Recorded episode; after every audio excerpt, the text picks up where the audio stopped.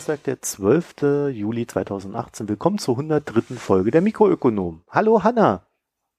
Hallo. Willkommen zurück. Bist wieder da. Ja, ich bin wieder da. Den genau. Ulrich haben wir heute rausgeschmissen, oder? Stimmt nicht, ich bin da. Na gut, hallo Ulrich, grüß dich. Hallo, ihr beiden. Ja, also ich habe mir hier gleich so am Anfang ein paar Notizen gemacht, die schamlose Eigenwerbung gleich am Anfang. Ja. Die Foreign Times hat eine Folge zu Malta aufgenommen. Da geht es um Journalistenmord und was da so dahinter steckt und wie diese Gesellschaft so tickt in Malta. Also fand ich selber dann am Ende auch sehr, uh, okay, und die sind in der EU, sollten wir vielleicht auch nochmal drüber nachdenken. Oder wir reflektieren mal über uns selber und uns, über unsere Zeitungsheadlines, die wir da so raushauen bei Zeit und Spiegel. Das könnt ihr euch mal anhören. Und dann noch kurz die Informationen mit der Internetseite äh, sind der Christian und ich ja gerade heute extrem viel zugange gewesen. Und es geht voran. Es gibt noch nicht viel zu sehen für euch, aber so im Hintergrund rappelt's gewaltig. Der Konrad hat viel zu tun, muss uns da paar Sachen machen und äh, auch das Thema HTTPS ist, ja, wir sind dabei. Und jetzt fällt, fliegt hier irgendwie ein Hubschrauber vorbei. Aber wisst ihr, es ist so warm hier, ich kann das Fenster nicht zumachen. Ich brauche ein bisschen frische Luft. Ja, und dann habe ich heute noch auf Hörerfeedback hin den MP3-Feed wiederhergestellt. Wir haben, haben bei der Umstellung der Feeds ins iTunes den M4A-Feed reingestellt also das Apple-eigene Format, aber da haben wohl ein paar Leute dann irgendwie Probleme mit gehabt, weil sie dann irgendwie mit dem MP3-Dateien wieder weitergearbeitet haben. Was auch immer ihr da treibt, ihr könnt es jetzt wieder tun. MP3 geht wieder. Hm. Ja, und wenn es generell so ein bisschen ruckelt und zuckelt in der nächsten Zeit, das liegt dran, dass wir hier rumbasteln. Also seid mhm. gnädig mit uns. Es gibt übrigens auch ein paar Feeds, die die Umleitung nicht mitbekommen haben. Ne? Hat mir einer auf Twitter geschrieben. Ja. Da sollten wir vielleicht an der Stelle auch nochmal hinterher telefonieren. Hinweisen die ähm, Leute, ihr könnt das nochmal, wir, wir freuen uns sehr über ähm, Retweets und äh, Likes und so weiter, damit die Leute unseren neuen Feed mitbekommen.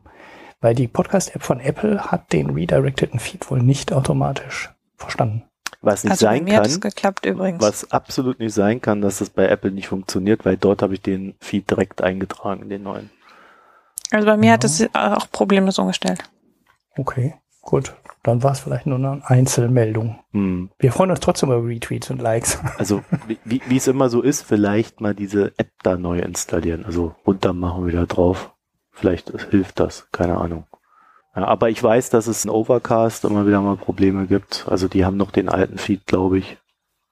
Hm. Und ich weiß auch nicht, warum die da nicht mitmachen, weil ähm, also laut Auskunft von Tim Britlove ist das alles im HTML ganz sauber, aber ja, jeder arbeitet damit anders und dadurch gibt's Riesenprobleme. Mhm. Ja, also wenn, wir werden dann so nach einer Weile einfach mal gucken, ob wir dem einen oder anderen auf die Füße treten, hier neuer Feed, also ihm direkt per Mail anschreiben, mach mal, vielleicht hilft das ja dann. Oder ihr macht das und beschwert euch bei eurem App-Anbieter, für den ihr viel Geld bezahlt.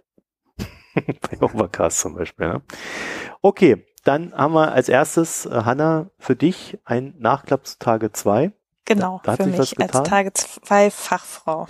Ja, wir haben uns ja, wann war das? Vor drei Wochen? Mhm. So. Ja, über Tage zwei, also über einen Artikel in der Wel auf Welt Online ähm, aufgeregt, der uns äh, nahebrachte, dass die, der hohe Tage zwei Saldo der Bundesrepublik uns demnächst ins Verderben stürzen wird. Und tatsächlich sind in der Zwischenzeit ein paar Artikel erschienen, die das Ganze in einem sehr viel neutraleren Licht beleuchten. Und das wollten wir nochmal hervorheben. Äh, einerseits von diese Woche auf Spiegel Online, ein, wie ich finde, ziemlich gute Zusammenstellung, äh, die nämlich genau die Kritiken, die Kritik aufgreift und in Teilen entkräftet. Also nochmal erklärt, was ist Tage 2 überhaupt, mit einem anschaulichen grafischen Beispiel, wie das Tagessystem funktioniert und wo das Ungleichgewicht herkommt. Und dann eben auch, müssen wir uns fürchten wegen des Ungleichgewichtes? Ja, nein, vielleicht, natürlich nicht. Also das ist ein relativ, finde ich, neutral geschriebener Artikel. Dann gab es einen Kommentar von auf Zeit Online von Marc Schieritz, der das Ganze ähm, ein bisschen eingeordnet hat, die Stimmung insbesondere, den ich auch ganz gut finde. Und dann besonders empfehlenswert finde ich zwei Teile ähm, im Fazit-Blog äh, von Gerald Braunberger.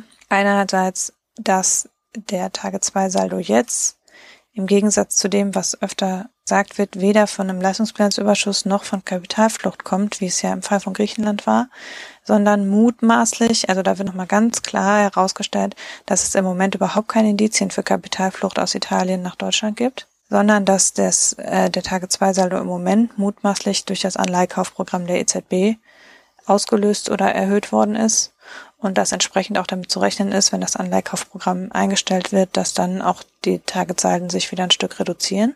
Und auch in dem Artikel wird nochmal relativ deutlich erklärt, wie es zu höheren Tagesalden kommen kann, wie das Anleihkaufprogramm funktioniert und warum das den Tagesaldo treibt, finde ich sehr anschaulich erzählt. Ich meine, Gerald Braunberger macht das sowieso in der Regel anschaulich und das ist auch hier wieder so. Und dann nochmal ein Vergleich zu dem System der USA in einem zweiten Teil dieser äh, Fazitblockreihe. Das fand ich sehr interessant, das wusste ich so auch nicht. Also ich wusste, dass es in den USA zwischen den einzelnen Teilen der Federal Reserve auch ähm, so ein Ausgleichssystem wie das Target-System gibt natürlich. Und, und es wird eben immer argumentiert oder die Kritiker argumentieren eben, dass es in den USA besser funktioniert und dass für Target 3 eben die USA als Vorbild dienen könnten, weil es da ein Ausgleichszahlungssystem gibt. Also weil im Gegensatz zu den Targetsalden innerhalb des Euroraums einmal jährlich in den USA ein Ausgleich stattfindet über Goldzertifikate. Und äh, in dem Fazit-Blogartikel äh, ist jetzt nochmal klar gesagt, dass der Unterschied eigentlich gar nicht so riesig ist. Also dass äh, Target 2 sich gar nicht so sehr vom amerikanischen System unterscheidet und dass an den Stellen, wo es sich unterscheidet, nämlich insbesondere in Bezug auf das genau das Anleihkaufsystem, es so ist, dass in den USA eben nur die nur eine Fed-Niederlassung Anleihkäufe tätigt und äh, das wird natürlich in Europa anders geregelt. In Europa ist es eben ja so, dass alle, alle nationalen Zentralbanken anteilig sich an dem Anleihkauf, Anleihkaufprogramm beteiligen und das würde ja auch niemand innerhalb der EU ad acta legen, weil einfach wir eben ein sehr viel föderaleres System am Ende haben. Und dass also an diesem Punkt es einen Unterschied gibt, den vermutlich politisch, der vermutlich politisch so gewollt ist und den niemand äh, da abschalten würde.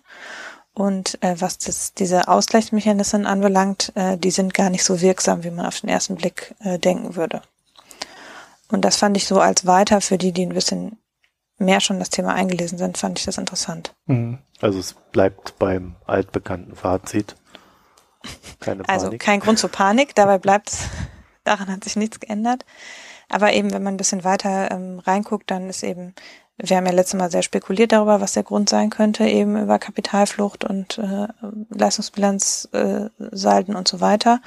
Und da ist es eben so, da war auch heute noch mal ein Tweet ähm, von Jens Südekum, wo eben auch nochmal, dass eben der, der Leistungsbilanzsaldo und die Kapitaltransfers offenbar in diesem Fall jetzt nicht der Grund sind. Also im Gegensatz zu dem, was vielleicht in der Griechenland-Krise galt, ist es jetzt eben, steckt was anderes dahinter. Und äh, weil es aber mal diese Kapitalfluchtbewegung zu beobachten gab, gerade deshalb zieht das Argument so gut. Oder mhm. lässt sich dieses Horrorgespenst weiter äh, aufrechterhalten. Mhm. Naja, die Ursachen sind jetzt andere geworden, ne? Genau. Hinter dem, hinter dem Anstieg der letzten Monate oder wahrscheinlich sogar letzten anderthalb Jahre oder sowas. Ja, genau. Also seit zwei die, Jahren ungefähr ist das Anleihkaufprogramm ja in, in Kraft. Genau. Und die Ursachen sind halt ganz andere und es wird immer noch mit der alten Geschichte aus der Griechenland-Krise ähm, Stimmung gemacht, obwohl die Ursachen heute anders liegen. Das ist in dem Braunberger Artikel wirklich gut dargestellt. Hm, Finde ich auch und ähm, eben auch mit Grafiken, also dass man es wirklich gut auch sehen kann, dass da nicht irgendwer was erfunden hat. Also weil das ist ja immer der Vorwurf bisher, das wird geheim gehalten. Was ich auch noch ganz interessant fand, was so als Nachklapp kam, was wir glaube ich nicht ähm, so wirklich gut rausgearbeitet haben, was mir damals in dem Podcast auch noch nicht klar war, ist, äh, dass die es wird ja immer gesagt, die Bundesbank hat eine Forderung oder Deutschland hat eine Forderung gegenüber mhm. Italien. So wird das ja oft zusammen ähm, gedampft, das Thema, und vor ja. ungenauert. Ähm, aber es ist ja erstens äh, die Bundesbank, die eine Forderung hat. Und die Bundesbank hat auch die Forderung nicht gegenüber Italien oder gegenüber der italienischen Notenbank, sondern die Bundesbank hat eine Forderung gegenüber der EZB. Ja. Hm? Das ändert das ganze Panikpotenzial der Geschichte halt auch nochmal massiv, also senkt das Panikpotenzial. Weil theoretisch kann eine Forderung gegenüber der EZB für immer in den Büchern stehen bleiben. Also das wird in der Praxis wahrscheinlich nicht passieren. Aber es gibt keine direkte Forderung äh, von Deutschland oder dem deutschen Steuerzahler gegenüber dem unverantwortlichen Italiener. Es gibt eine Verbindlichkeit der Bundesbank gegenüber der EZB. Und das ist dann am Ende doch was ziemlich anderes als das, was dann in den Artikeln oft so dargestellt wird. Das war auch so ein Punkt, der mir erst in den letzten zwei Wochen wirklich klar geworden ist. Das ist halt nicht eins zu eins das Gleiche.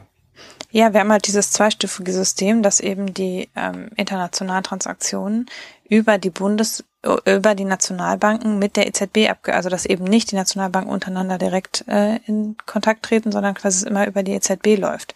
Und man kann es auf die Spitze treiben, kann sagen, es wäre ja theoretisch auch möglich, dass man die nationalen äh, Zentralbanken ganz rauslässt und dass die Geschäftsbanken sofort mit der EZB, ähm, also dass wenn alle Geschäftsbanken ein Konto bei der EZB hätten, anstatt bei ihrer jeweiligen nationalen Zentralbank. Das wäre de facto das gleiche, weil die nationalen Zentralbanken sind ja Filialen der EZB. Ähm, dann gäbe es gar keine Targetsalden. Also das muss man sich auch klar machen.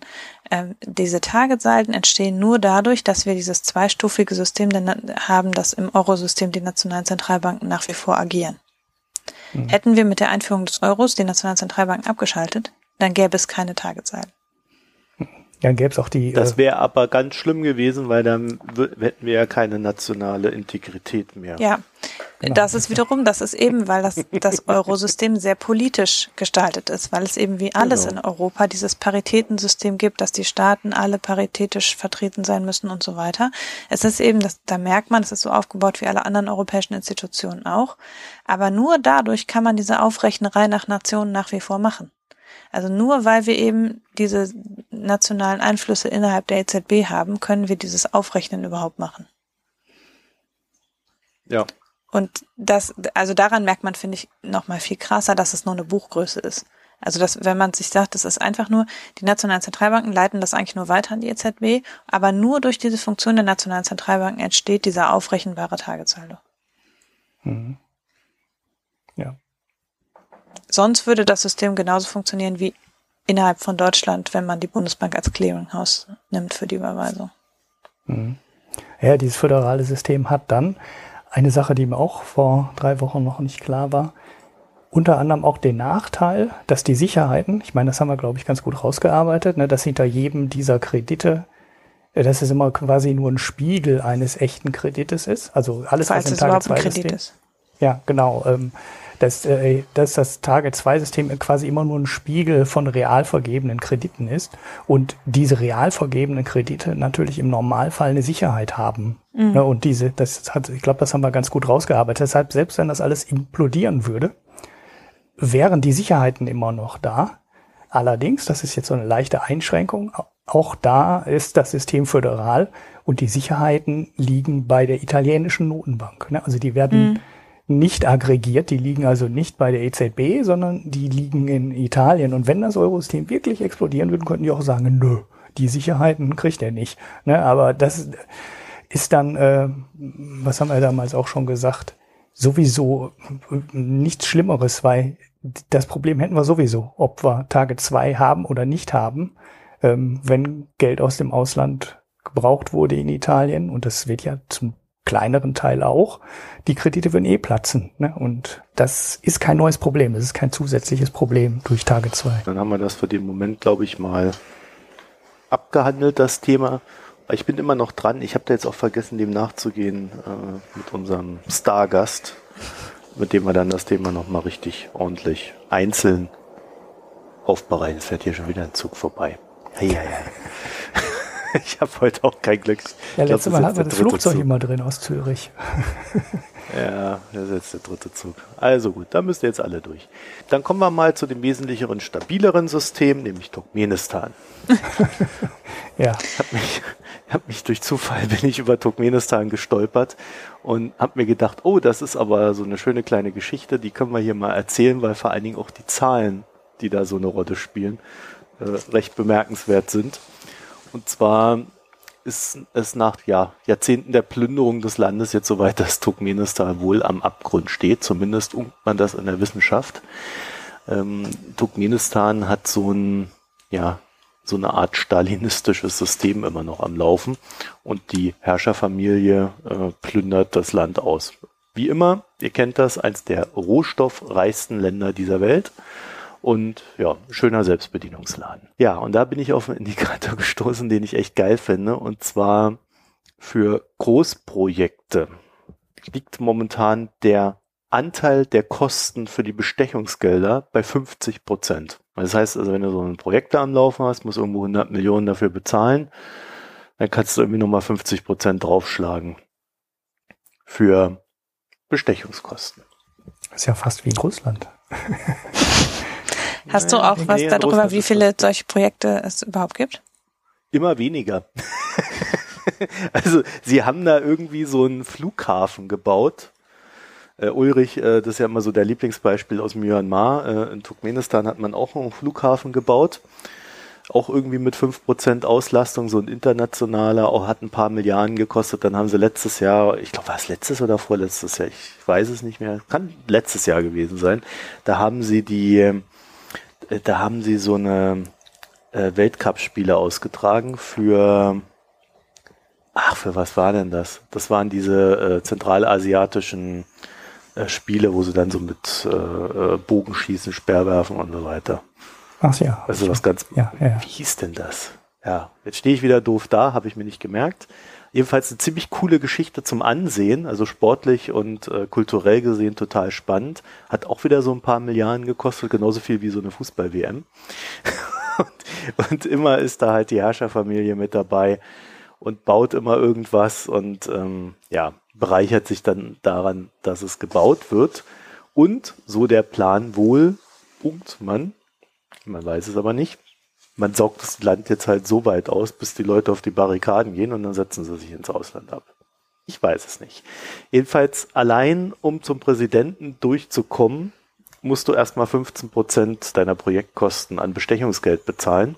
Das heißt, der hat dann so die höchste Summe und dann geht das halt so durch die Kette nach unten durch, bis dann irgendwann bei knapp 50 Prozent gelandet bist. Und das hat auch zur Folge, dass es fast keine Investitionen mehr in das Land gibt von außen. Es ist einfach zu teuer. Bei zu wenig Ertrag, weil das Wirtschaftswachstum ist auch nicht mehr vorhanden. Mhm. So, und dann haben sie, weil das natürlich scheiße aussieht, ne, die Leute hungern, das Geld wird knapp, was machen die Leute, wenn sie ein bisschen Geld haben? Rennen in den Supermarkt, kaufen die, die Regale leer, wenn es denn mal was gibt. Und was bilden sich dann? Schlangen. Und diese Schlangen sind jetzt verboten. Damit man das nicht sieht. Weil, wenn du das siehst, dann könntest du ja auf den Gedanken kommen, dass irgendwas in diesem Land nicht stimmt. Mhm. Ja. So machen die das da. Einfach verboten. Zack, weg.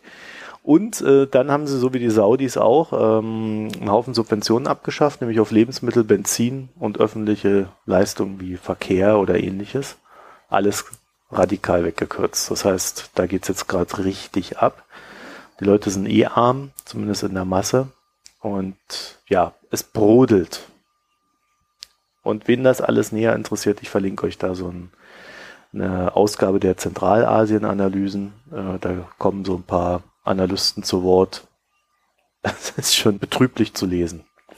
Ja, das ist ja, das hat ja so eine gewisse Regelmäßigkeit bei den rohstoffreichen Ländern. Mhm. Ähm, das hat ja, also es hat damit zu tun natürlich, dass ähm, man über so ein Rohstoffreichtum kann sich so eine Regierung relativ lange finanzieren, ohne ähm, auf den guten Willen ihrer Wähler angewiesen zu sein, sozusagen. Also ähm, Rohstoffe bieten quasi einen, einen Weg, wie man ohne Steuern einzutreiben, ohne eine gute Politik zu machen, sich trotzdem an der Regierung halten kann, weil man halt Geschenke zu vergeben hat. Die Regierung sitzt auf den, auf den äh, äh, Rohstoffen und kann eben die Lizenzen verkaufen und kann sich damit die Leute, die sie bezahlen müssen, äh, gefällig machen, indem sie halt Posten vergeben können, Geschenke austeilen und so weiter. Und dadurch kann sich in, in, gerade in rohstoffreichen Ländern können sich korrupte und ähm, autokratische Herrscher besonders lange halten, weil sie unabhängig von der Zufriedenheit der Steuerzahler über einen Geldfluss verfügen. Und natürlich, wie Menschen so sind, irgendwann äh, übertreibt man es dann. Und dann kommt eben erst der Punkt, viel später, als es in einem äh, Land ohne Rohstoffreichtum wäre, äh, kommt dann erst der Punkt, wo die Leute tatsächlich auch was erreichen mit ihrer, ihrem Protest und ihrem auf die Barrikaden gehen, weil es eben lange einfach dem, den Herrschenden total egal sein kann, ob die Leute Steuern zahlen, ob die Leute sie noch wählen oder ist, ist halt egal, weil sie nicht darauf angewiesen sind, äh, Steuern einzunehmen, um irgendwas unterhalten zu können. Und weil auch ähm, internationale Hilfe oder internationale Überweisungen unwichtiger sind, weil auch darauf sind sie ja nicht angewiesen. Mhm. Ja. Sechs größte Gasreserven übrigens, habe ich gerade bei Wikipedia nachgeschlagen. Ja, Aserbaidschan ist ja so ähnlich, also es ist ja. Genau, ähm, ja. Also die Asienspiele waren es. Ja. Da sind die, glaube ich, auf Jacks geritten, ne? Oder so. Nein, ich Ja, ja, das ist Auf Jacks kann man, glaube ich, nicht reiten, oder? Da gibt's, ja, was auch immer die da nehmen. Also äh, Turkmenistan an sich ist ja so ein sehr pferdereiches und pferdeliebendes Land. Also ich glaube, das Nationaltier ist das Pferd dort. Und dort läuft alles über Pferde. Das ist ziemlich abgefahren. Ich glaube, der Julian Hans von der SZ hat da mal einen ziemlich geilen Artikel geschrieben. Äh, da gibt's dann auch irgendwie ein äh, einen Dissidenten, der im Ausland lebt und sagt, nicht etwa die, die Menschenrechte werden da verletzt, sondern, die, der Präsident würde jetzt irgendwelche englischen Pferde kaufen und die guten turkmenischen Pferde versauen und das wäre eine Schweinerei und man müsste ihn stürzen. Interessante ja. Gründe, okay. Hauptsache es gibt einen Grund, ne? total korrupt, total korrupt, null Freiheit, alles in arm, keine Freiheit, aber die Pferde. Ja. ja hat jeder so seine, seine Sachen, ne, die wichtig sind.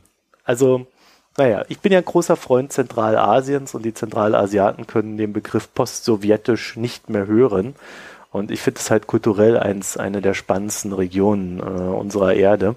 Und ich finde es immer so ein bisschen schade, dass da so eine, naja, nicht immer netten Herrscher, Herrschsysteme entstanden sind, die natürlich auch den Tourismus ziemlich versauen. Ist, glaube ich, eins der ähm, schlimmsten, ne? die in den Ex-Sowjetrepubliken ja. entstanden ist, ne? ja, auf der nach oben offenen Diktatorenskala.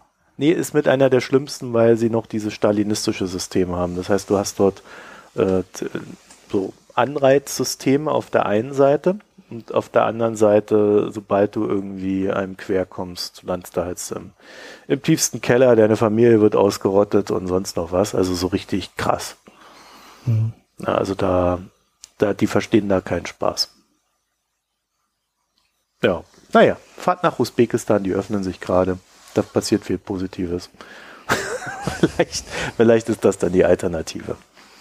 Was nicht heißt, dass es den Leuten dort gut geht. Dann würde ich sagen, Ulrich, Instant Payment kommt. Ja, ich habe davon gehört. In Deutschland so, auch. In Deutschland habe ich einen ja. schönen äh, Tweet. Ja, ne? Bist du nicht bei der Sparkasse? Äh, nee, das machen auch nicht alle. Ne? Ach so. Nee, das hängt, nee, also es ist irgendwie, ja, die Sparkassen haben ja eigene Rechenzentren und so. Das ist alles äh, dann nicht überall gleichzeitig für alle ausgerollt. Zumindest so, wie ich das ähm, normalerweise kenne bei den Sparkassen. Ähm, aber äh, sie können sich anschließen. Also es können alle Sparkassen haben jetzt quasi die Möglichkeit, sich an dem System zu beteiligen. Mhm. Das Ganz tolle auch, Geschichte, ne? Das machen wohl auch, ja auch ziemlich viele, ja. Ja, es, es gibt da eine Liste äh, von konto.org. Die haben sich alle Banken angeguckt, wann, Pay, äh, wann Instant Payment kommt äh, oder die SEPA-Echtzeitüberweisung und was sie kostet. Und da findest du dann so geile Sachen, dass das halt bei einigen Sparkassen bis zu 5 Euro kostet. Was echt frech ist. also ich, ich verstehe das auch nicht. Also weil damit äh, macht man doch die Technologie tot, bevor sie so richtig gestartet ist. Also jetzt für die eigenen Kunden.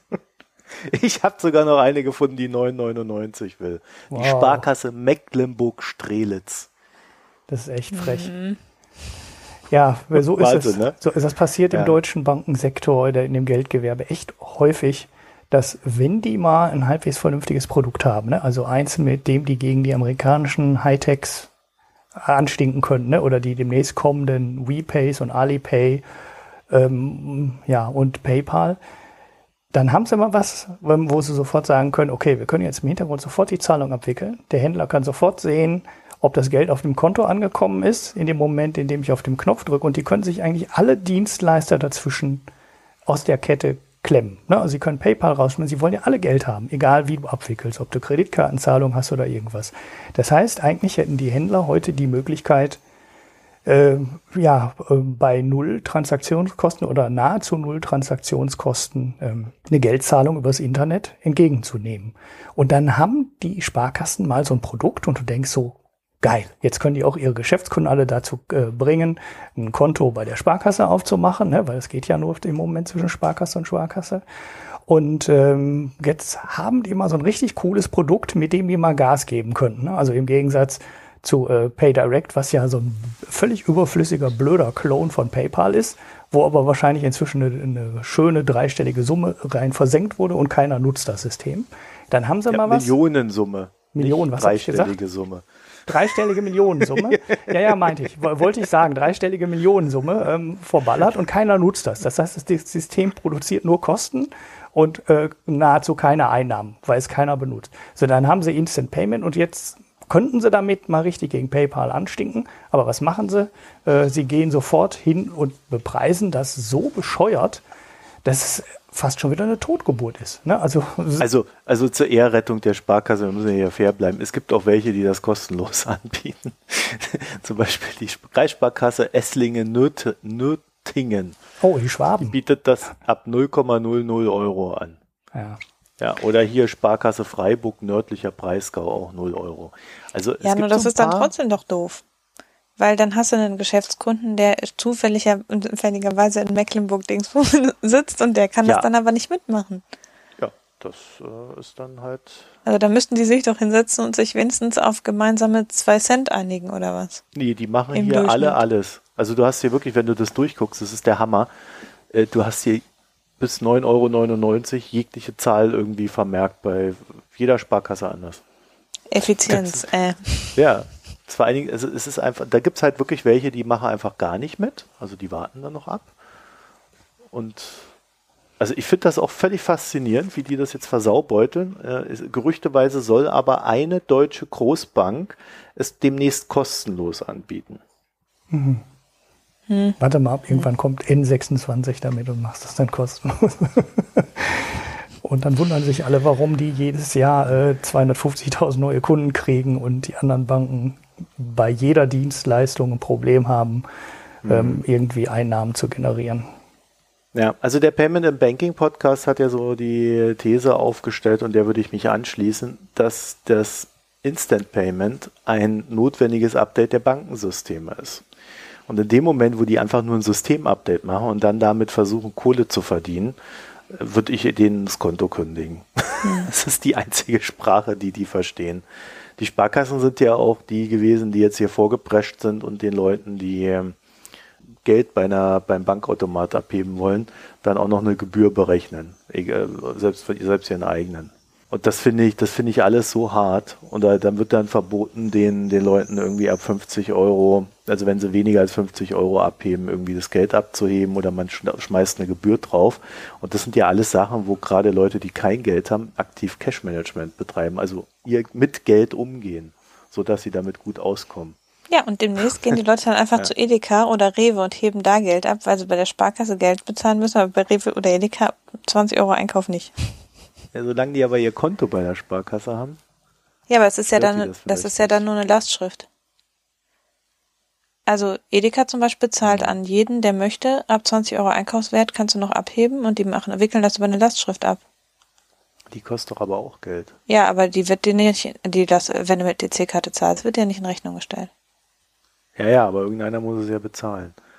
Ja, das ist, so, die, die, die Kosten tragen dann im Zweifel ja. die, die Anbieter natürlich. Aber im Gegensatz ja. zu den Banken haben anscheinend die Supermärkte verstanden, dass es ihnen äh, was nützt.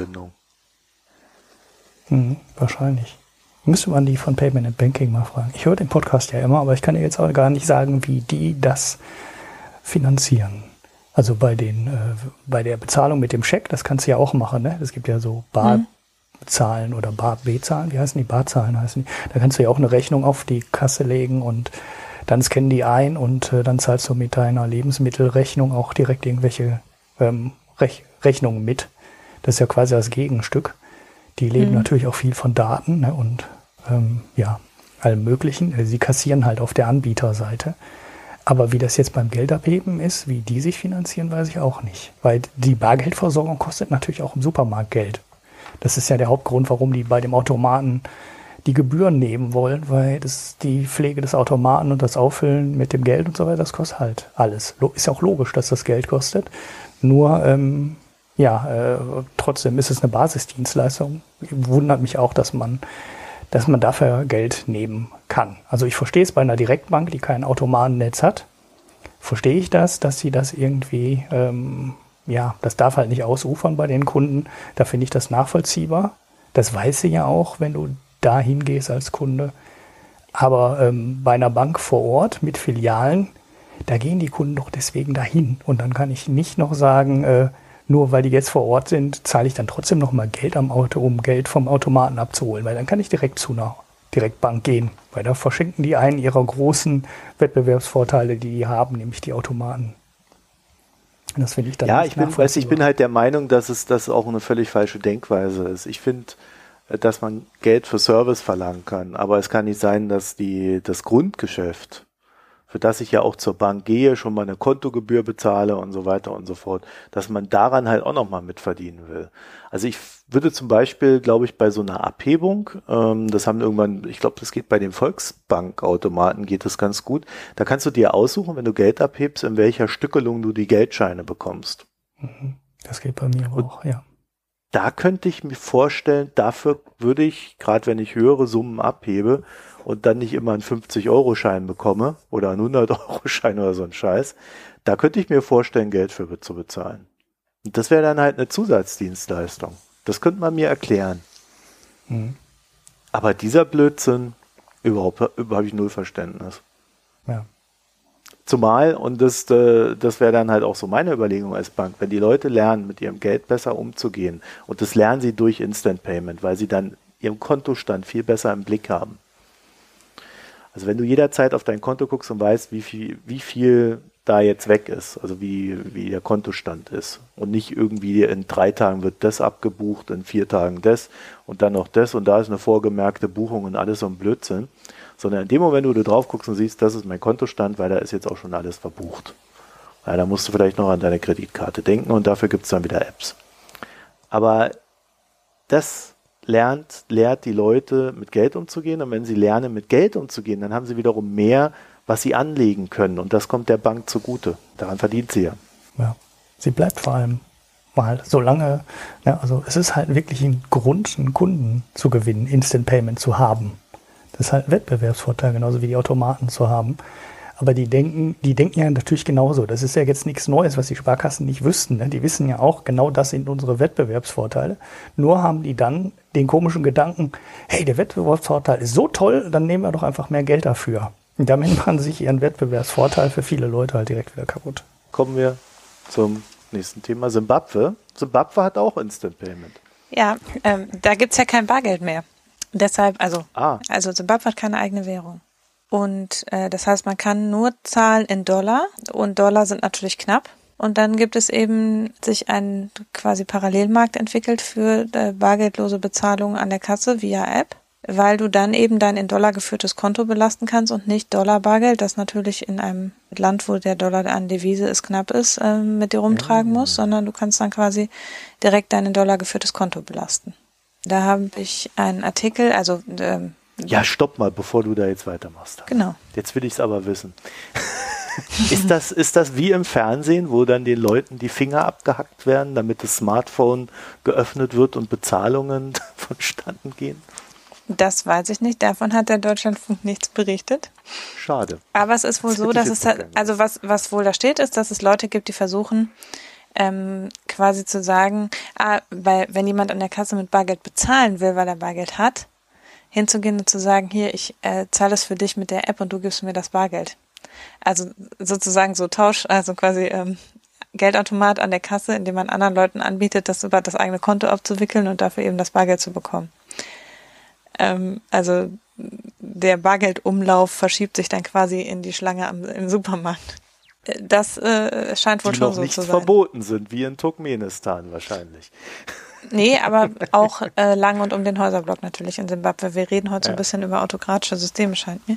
Aber jedenfalls, ja, also es ist tatsächlich so, dass äh, es eben dadurch, dass es keine Landeswährung mehr gibt. Es gibt wohl solche Zertifikate, also solche ähm, Staatsbonds im Prinzip, die man als Zahlungsmittel benutzen kann, die in Dollar denominiert sind, die aber nicht funktionieren. Also die, deren Wert ist quasi außerhalb der, des Bankschalters, sind die nur sehr viel weniger wert als äh, Buchwert, den die Bank ausweist. Deshalb nutzt die niemand als Zahlungsmittel, sondern im Grunde wird der Dollar als Zahlungsmittel genutzt. Das ist auch eins der vorrangigen akuten wirtschaftlichen Probleme, die Simbabwe hat. Also Simbabwe hat schlimme langfristige wirtschaftliche Probleme und das ist quasi kumuliert, die völlige Hyperinflation und dann in die Abschaffung der des äh, äh, Sim-Dollar war es ja, der dann eben nicht mehr, also äh, es macht irgendwann einfach keinen Sinn mehr und äh, dann ist einfach der die eigene Währung abgeschafft worden. Sie hatten so eine hohe Inflation, um das vielleicht kurz dazu zu sagen, dass die mit dem Gelddrucken eh nicht mehr hinterher Ja, genau. Also das, die haben halt mehrfach eine Währungsreform durchgeführt, immer wieder quasi ein paar Nullen weggestrichen. Ähm, und nachdem das eben immer wieder in kürzester Zeit wieder zur Hyperinflation kam, ist dann die eigene Währung abgeschafft worden. Ich glaube vor vier, fünf Jahren, 2012 meine ich. Mm. Und äh, ja, jetzt ist ja letztes Jahr ähm, Robert Mugabe nach 37 Jahren im Amt zurückgetreten. Und äh, jetzt wird dieses Jahr gibt es freie Wahlen zum ersten Mal seit eben, also was heißt freie Wahlen? Es gab ja immer auf dem Papier freie Wahlen in Simbabwe. Er ist nur komischerweise immer wieder gewählt worden. Ähm, 37 Jahre lang. Jetzt tritt Robert Mugabe nicht mehr an. Das heißt, es wird damit gerechnet, dass es tatsächlich eine Wahl gibt zwischen den Kandidaten, die antreten. Und äh, da ist tatsächlich die Wirtschaft eins der Hauptwahlkampfthemen, weil natürlich es dem Land richtig dreckig schlecht geht. Also es ist auf Platz 172 von 186 Ländern im World Development Index. Und es ist das einzige Land, in dem Frieden herrscht, das so weit unten in diesem Index ist. Also alle anderen, die da kommen, haben schlimmen Bürgerkrieg. Und dadurch ist es zu einem Hauptwahlkampfthema geworden, wie eine wirtschaftliche Erholung gelingen kann, jetzt wo man den Mugabe einmal los ist. Ja, und, und, da dachte ich, da sprechen wir mal drüber, weil wir nämlich über Afrika immer viel zu wenig sprechen hier bei uns. Also nicht nur hier also in unserem Podcast, in sondern ganz allgemein in, in Deutschland, in, diesem, in den deutschen Medien, genau. Ja. ja. wir haben heute vier Kontinente. Ich kann ja schon mal meinen verraten. Eurig, eurig, eurig. Wir sind quasi Foreign Economy Times heute. Ja, und, und, wie, wie, wie wollen die das jetzt machen? Also das Wahlkampfthema ist ja, hm, macht mal und, und wie? Ja, das äh, kann keiner beantworten. Also es ist, oh. das ist wieder sehr typisch. Also der amtierende Präsident ist der ehemalige Vizepräsident. Der tritt auch wieder an. Der ist auch schon 79 und gilt als tritt für die Partei von Mugabe an. Also es hat quasi dieses Erbe angetreten letztlich und tritt für die Partei von Mugabe an. Sanu Der sagt, er möchte ja. ausländische Investoren ins Land äh, holen hauptsächlich. Also das ist seine Strategie, sagt er. Ähm, da ist aber nichts, nicht viel passiert und das Land ist eben auch, es gibt hohe Korruption, es gibt eine total verrottete Infrastruktur, es gibt dieses riesige Währungsproblem, was ja dazu führt, dass inländische Investitionen quasi nicht möglich sind. Und er sagt eben, ja, nee, jetzt holen wir Ausländer rein. Das ist gegeben der Unsicherheit, die äh, bezüglich des Investitionsklimas vielleicht eine etwas äh, optimistische Strategie. Ähm, und der äh, Hauptkonkurrent, äh, der für das äh, Movement for Democratic Change heißt die ähm, Hauptoppositionspartei, antritt, äh, der verspricht, dass er binnen zwei Wochen die Wirtschaftsprobleme lösen kann, indem er eine neue Währung einführt, die nicht an den Dollar, sondern an den Rand gebunden ist. Ähm, das ist natürlich eine nette Idee, aber wie das die Probleme lösen soll, ist mir jetzt auch nicht einsichtig. Also ähm, auf beiden Seiten, sagen wir mal, äh, ist da noch nicht das richtige Verständnis dafür, was jetzt getan werden muss. Also keine, wir machen jetzt mal unsere Infrastruktur hübsch, äh, wir investieren, machen Fördergelder für, was weiß ich, junge Unternehmen, irgendwie sowas. Es ist ja nicht, also das Problem ist ja tatsächlich, es ist ja kein Geld und also die Regierung von Simbabwe wird noch auf lange Zeit überhaupt keine Möglichkeiten haben zu investieren weil äh, es gibt ja keine Steuerbasis. 75 Prozent der Menschen in Simbabwe sind arm unter der existenziellen Armutsgrenze. Dem, dem Rest, der Rest ist arm knapp oberhalb der existenziellen Armutsgrenze. Ähm, und eine wirklich verschwindend geringe Elite ist reich. Mugabe hat ja alle ausländischen Farmer zum Beispiel aus dem Land geworfen und die Farmen alle enteignet und in Landeseigentum überführt. Das heißt zum Beispiel die Landwirtschaft, also Simbabwe hätte alle Möglichkeiten, landwirtschaftlich sehr erfolgreich zu sein. Die Landwirtschaft ist aber im Prinzip nicht ordentlich gemanagt, weil der Mugabe einfach alle ausländischen Bauern rausgeschmissen hat. Also alle Farmer, die aus Südafrika und aus Europa waren, sind enteignet worden.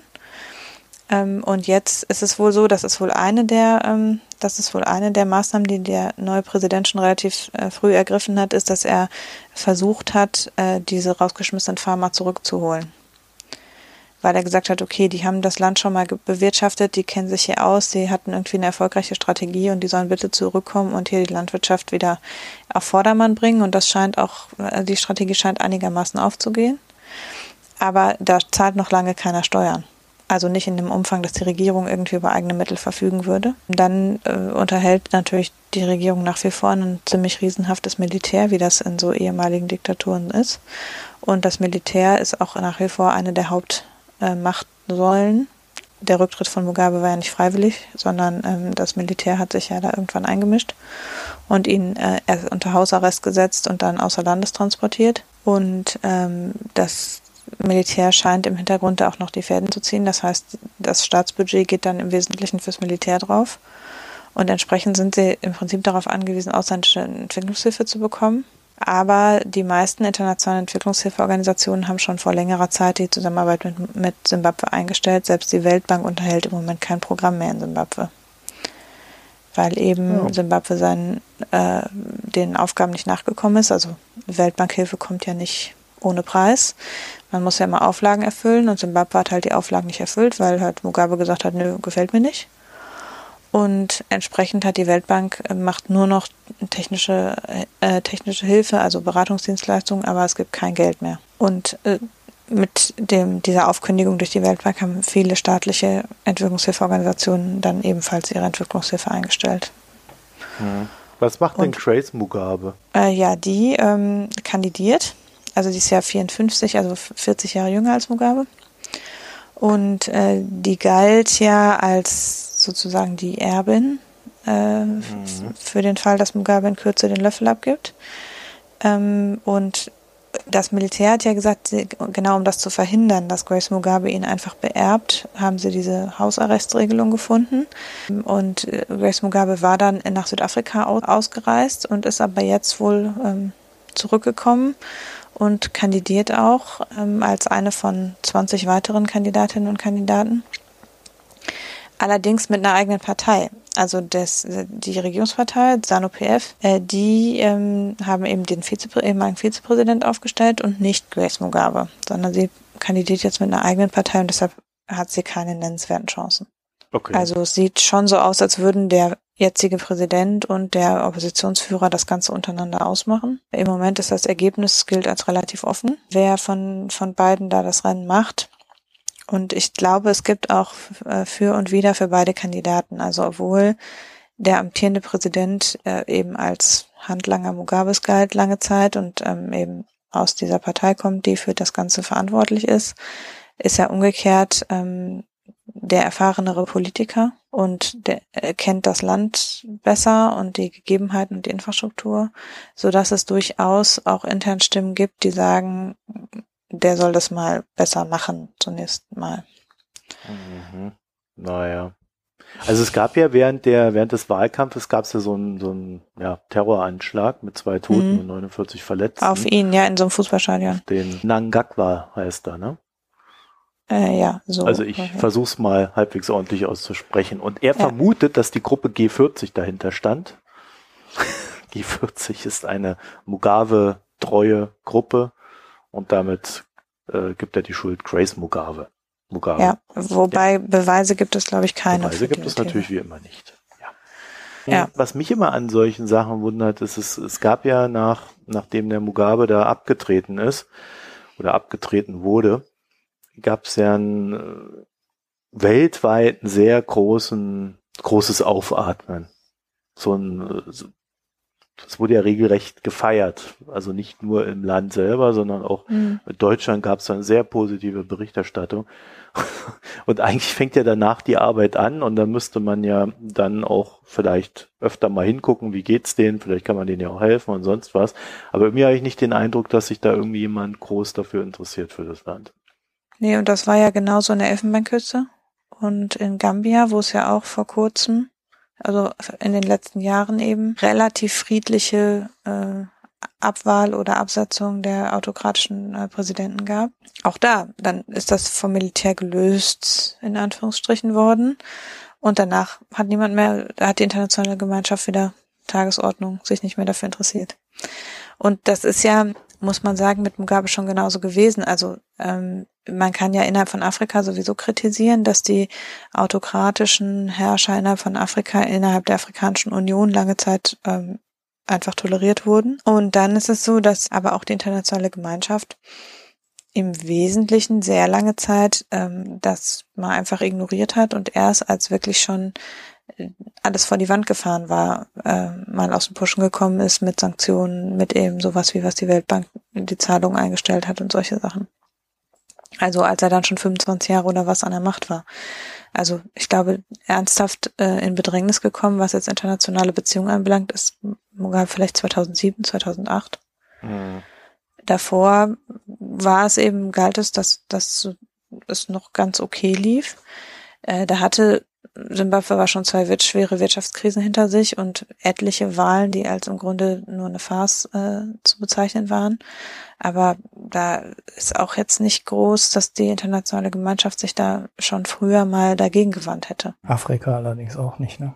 Nee, sowieso. Also innerhalb der Afrikanischen Union, das muss man ja auch ein bisschen, also das ist ja so zweischneidig, zweischneidig, weil diese, die jetzt so im Amt gealterten autokratischen Präsidenten, die es in Afrika noch gab, waren ja Teil der afrikanischen Unabhängigkeitsbewegung, also sind ja ins Amt gekommen. Mugabe, auch der Präsident der Elfenbeinküste, der Diktator von Gambia, die sind ins Amt gekommen im Zuge der Unabhängigkeitsbewegung. Das heißt, die sind andererseits innerhalb von Afrika große Idole gewesen weil die eben für die afrikanische Unabhängigkeit standen. Und deshalb ist innerhalb der Afrikanischen Union hat die niemand angefasst sondern hat man gedacht, okay, ja, irgendwann stirbt er schon. Ne? So. Also ähm, im Grunde diese äh, die sind halt auf der einen Seite Ikonen gewesen.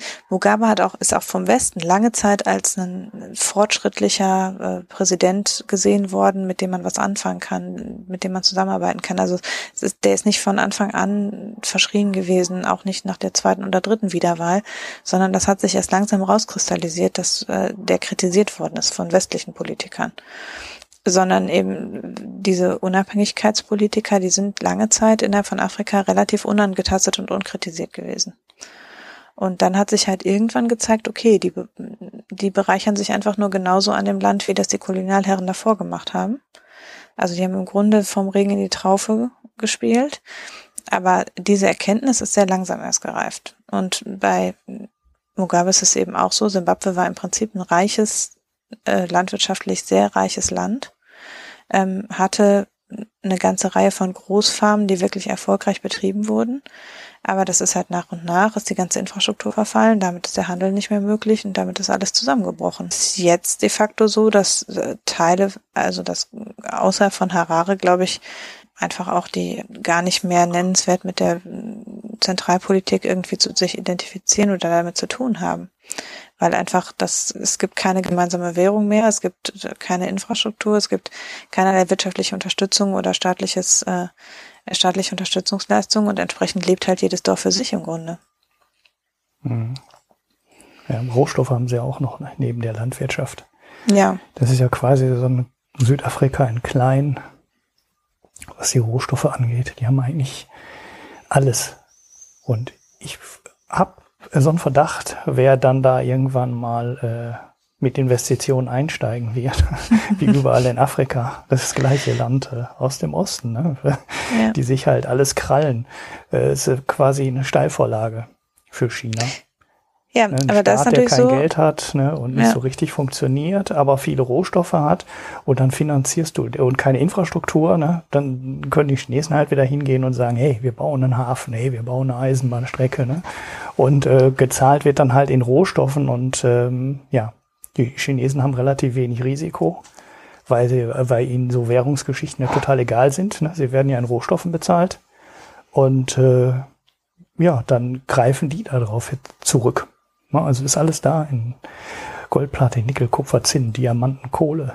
Äh, ja, mhm. und landwirtschaftlich hast du ja schon ge gesagt, da ist ja auch einiges, was man da machen kann, was China wahrscheinlich gar nicht unbedingt so interessiert, aber allein die Rohstoffe dürften schon interessant sein. Ja, und das war natürlich bisher, ähm, gab es halt keinen zuverlässigen Partner. Also äh, die Mugabe-Regierung war halt wirklich völlig unberechenbar. Ähm, und äh, wenn jetzt natürlich jemand gewählt wird, der zuverlässig ist und einen berechenbareren Partner darstellt, der aber gleichzeitig dann eben bereit ist, chinesische Investoren zu begrüßen und mit denen zusammenzuarbeiten, dann hat sich, ist für China hat sich da natürlich einiges verschoben. Aber ja, wir haben ja, Marco und ich haben ja über China als Investor schon mal länger gesprochen. Es ist, das hat ja Licht und Schatten sozusagen. Hm. Ja, ja, also ich habe jetzt äh, auch immer wieder mal äh, das Thema China so in, in anderen Gesprächen gehabt, jetzt auch nicht unbedingt alle im Podcast gelaufen sind. Wir hatten ja auch bei der Foreign Times mal einen äh, China-Podcast. Also es ist halt so, dass sich jetzt schon immer öfter zeigt, dass diese Deals, die China macht, ob sie nun in Afrika oder auch in Zentralasien stattfinden, wo es ja dann um die Seidenstraße geht, dass das nicht immer unbedingt zum Vorteil der jeweiligen Staaten ist. Also das ist ganz ja, unterschiedlich und dieses äh, Bewusstsein wächst jetzt auch zunehmend. Ja, auch die äh, Thema Abhängigkeit und äh, dass die Chinesen, wenn sie einem dann helfen, dann doch auf eine Art meistens helfen, dass dort ja China und die Chinesen dann dort in das Land einwandern, ähm, dort quasi ihre eigene kleine Boheme aufbauen, in der sie dann irgendwie alles machen und dann äh, ja quasi die Vorteile rausziehen und die Nachteile da bei der Bevölkerung lassen und so weiter. Also das, das Meinungsspektrum dazu hat sich schon ziemlich aufgefächert, äh, wie gut deren Strategie wirklich ist. Also da bin ich momentan noch so am, am Rätseln. Sie sind aber wahrscheinlich oftmals immer das kleinere Übel. Im Gegensatz zu den USA oder Russland. Äh, die haben, Russland hat ja auch eine Afrika-Offensive angekündigt. Äh, wollen da jetzt ganz groß einsteigen. Was auch immer bei rauskommt. Oder eben Europa, ne? Äh, wir wissen ja auch uns da gut zu bedienen. Mhm. Wollen wir weitermachen oder? Ja. Weil, Ulrich, du hast ja auch noch ein Thema. Ja, ja, wir haben, äh, wir sprechen ja heute nur über autokratische Regimes, die viele Rohstoffe haben. Ne? da gibt's ja auch immer einen Zusammenhang mit den Autokraten und den Rohstoffen. Das ist ja auch so einer ja, der Deswegen reden wir jetzt über die ne? USA. Deshalb reden wir jetzt über die USA. Nein, es geht aber nicht um Rohstoffe, es geht wirklich nur äh, um die USA. Und wir hatten das Thema schon ein, zwei Mal. Ich glaube, diese Payday Loans hatten wir mal in den USA. Wir hatten diese Auto Loans mal in den USA. Und ich habe das Thema im Podcast gefunden, ähm, den ich dann nicht picke nachher. Äh, es gibt da wieder eine neue Masche. Die fand ich ganz interessant, weil sie aus äh, deutscher Sicht echt abgebrüht und abgezockt ist. Ähm, es gibt eine neue Methode, äh, Kredite an eigentlich viel zu finanzschwache Leute zu ähm, vertickern. Und zwar geht äh, mindestens eine Firma, also es scheint wohl mehrere zu geben, aber im Bericht der Washington Post, die die Basis für den Podcast war, geht es um eine Firma, die heißt Mariner Finance und die schicken einfach an Leute Schecks. Da steht dann drauf, hier, Scheck an, sowieso Wert 1200 Dollar. Und ungefragt? Du, ungefragt. Ne? In the blue, out of the blue kam, kam der Check, kommt der Scheck an. Ne? Und dann mhm. kannst du, musst du ja auch sagen, von wem der Scheck kommt. Ja, ja, das von Mariner Finance. Ja, und wer, wer arbeitet dort? Ja, das kommt doch erst am Ende. Ähm. Aber das ist doch das Beste an der Story. du musst doch erstmal beschreiben, was da geht, äh, weil wie das abgeht.